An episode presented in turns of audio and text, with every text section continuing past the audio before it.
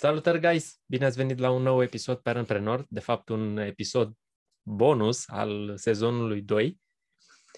Este un sezon cu un invitat care râde acum lângă mine, cu un invitat foarte special pentru mine și sper să Sper să reușim prin ceea ce facem astăzi. Să... Despre ea ați auzit pe parcursul uh, celor două sezoane și într-un final glorios am reușit să o conving să vină ca invitat. Eu speram să facem un sezon întreg, uh, noi doi să fim anfitrionii, Mamă, da, ok. noi doi să fim anfitrionii podcastului, dar nu, nu a vrut, însă am reușit să o conving să vină într-un episod pentru a pentru a-i pune niște întrebări pe care le-a văzut uh, foarte puțin înainte de a începe, de a începe înregistrarea. Dar până atunci, hai să, hai să vedem. Uite, cum, cum te prezinți, Mirabela? Păi, sunt Mirabela, am 13 ani, hobby-urile mele, îmi place să citesc, să mă uit la anime-uri, da, și cam atât, adică, și sunt o persoană destul de deschisă, așa mă consider eu, da. Foarte frumos. Bravo. Uite, uh, înainte să începem cu întrebările pe care ți le-am arătat și înainte de a, de a te lăsa să, să vorbești, uite, din ce episoade ai ascultat? Că nu le-ai ascultat pe toate. Nu ai ascultat Am toate. ascultat din sezonul 1. Așa, știu că pe acelea le-ai ascultat. Ce îți place la, la podcastul ăsta Parentpreneur? Păi, cum cred că ai spus și tu, în sezonul 1 erau, adică voiai să discu- să discută părin- să discută părinții, nu, Să discute părinții, așa? Hai, Asta o fără tăiem. emoții. să discute părinții cu copiii în mașină, cum discutam noi de obicei când mă luai de la școală.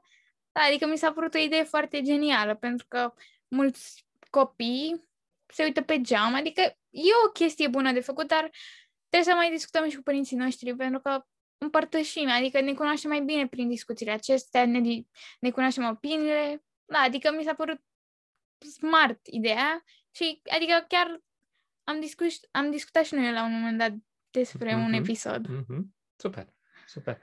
Crezi că discuțiile acelea pe care le aveam pornind de la o idee uh, sau de la o melodie, discuțiile acelea din mașină te-au, te-au ajutat? Da, adică consider că m-au ajutat, au fost și foarte bune în relația noastră, să ne construim relația, dar da, unele chiar sunt fun fact-uri și chiar le-am folosit. Hai că începem cu, cu întrebările. Și prima ar fi, ce ți-ai uh, dori să fi știut uh, înainte de începerea perioadei de adolescență? Aș fi vrut să știu um, să nu-mi peze de părerea celorlalți, adică nu mai îmi pasă acum neapărat foarte mult, dar atunci eram, mamă, ce să spună despre asta, ce să spună despre lucrul acesta, adică cream că toată lumea mă judecă după cum arăt sau după cum spun un cuvânt greșit. Nu, adică s-a dovedit să nu fie așa, pentru că, până la urmă, fiecare om este interesat doar de persoana lui. Uite, ți-am mai spus, dar vreau să ți-o spun și aici. Uh, Sunt mulți adulți care au problema asta, să știi. Deci, uh, au impresia că toți ochii sunt uh, ațintiți asupra lor, că trebuie să fie perfect uh, la exterior și de cele mai multe ori uh, uită să aibă grijă de, și de partea de interior. Deci take it easy, că nu, nu e grav, atât timp cât uh, o conștientizezi și îți dai seama că nu doar cei la exterior contează. Uite, hai să luăm a doua întrebare. Ce le recomanzi copiilor care urmează să facă cunoștință cu începutul adolescenței? să nu se sperie, pentru că nu e nimic. Doar, probabil, părerile despre lume se schimbă, dar cred că o să revină la normal. Adică, ți se pare că lumea e mai dark sau mai închisă sau toată lumea e contra tine, dar nu e așa. Adică, până la urmă, îți vor binele. Nu vor să te atace. Chiar le pasă de tine. Dar câteodată nu pare a fi așa. Exact. Să avem noi ca părinți. Ce, ce abilitate, ce skill ți-ai fi dorit să avem noi ca părinți uh, atunci când uh, erau acele, erau primii zori ai adolescenței? Păi, uh, din câte mi-amintesc, voi erați um, foarte... Adică nu vreau să fiu răutăcioasă, dar erați destul de băgăcioși Și era, a, ai pățit ceva? A, e de la, da, e de la hormoni, sigur, sigur. Nu, adică doar lăsați.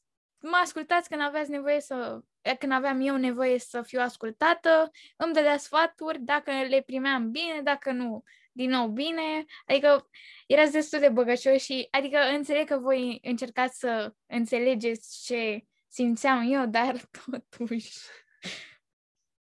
Da, spune-mi, uite, ce, ce părere ai despre, despre principiul ăsta pe care îl punem în aplicare, respectiv faptul că te lăsăm să testezi lucruri atât timp cât nu îți pui viața ta în pericol, viața ta sau a altora, cât nu pui uh, viața în pericol. Mai poți să spui o dată întrebarea? Deci ai văzut că te lăsăm să uh, testezi uh, lucruri, chiar dacă cu unele chiar nu suntem, chiar nu suntem de acord. Atât timp cât nu îți pui viața în pericol, pe a ta sau pe a altora. Păi, da, adică sunt de acord cu chestia asta. Până la urmă trebuie să încerc și eu. Învăț din greșelile altora, dar trebuie să învăț și din greșelile mele. Da, cam atât am de spus. Adică sunt de acord, câteodată nu. Câteodată pe moment e bine, după aia nu prea e bine, dar de-abia, adică realizez după un timp chestia asta și e prea târziu.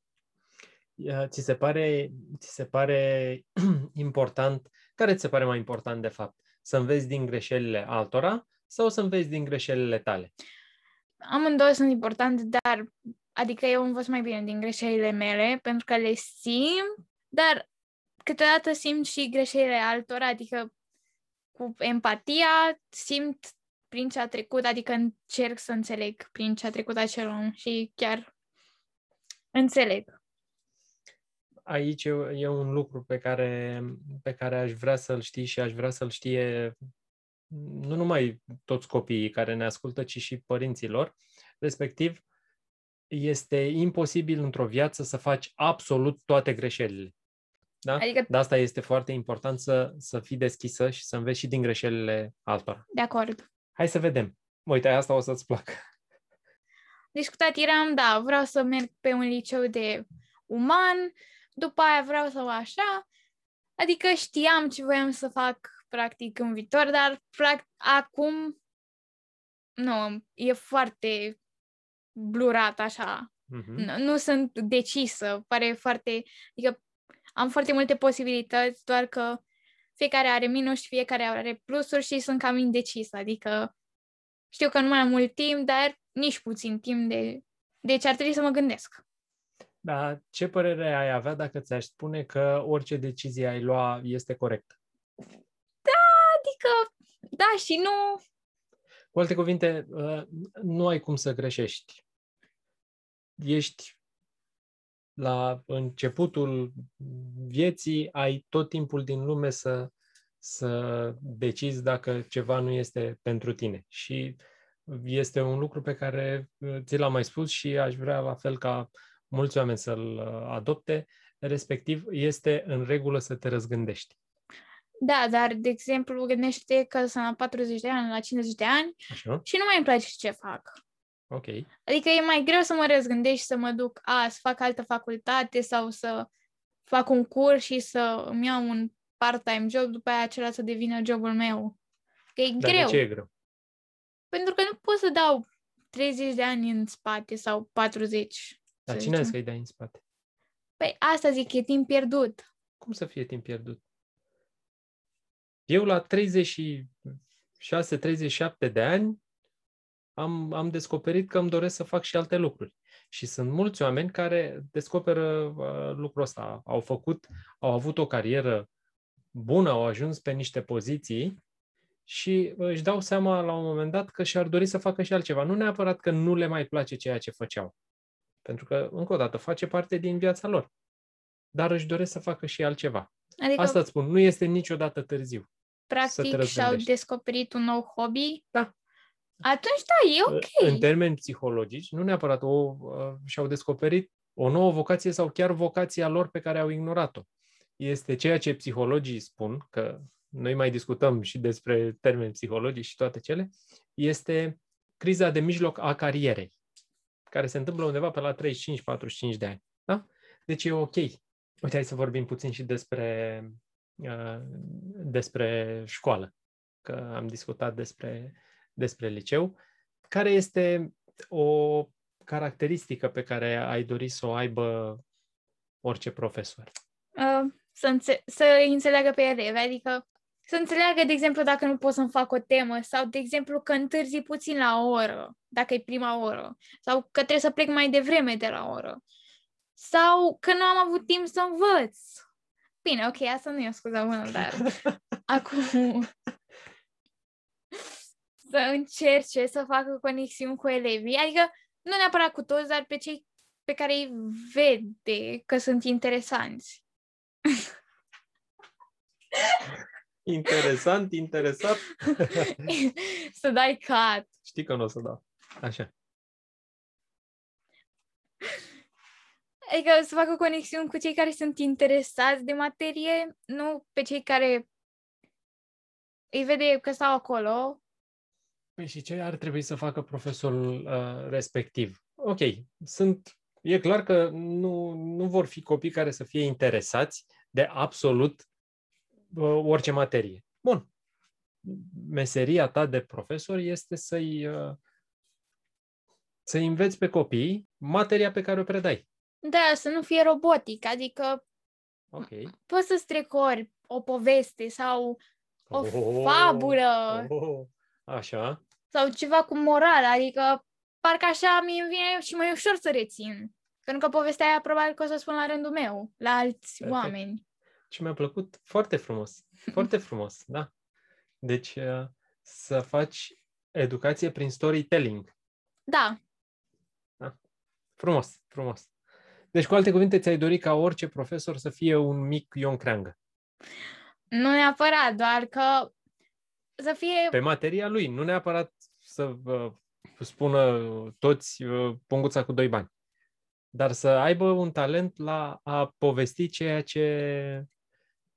materia pe care urmează să o predea.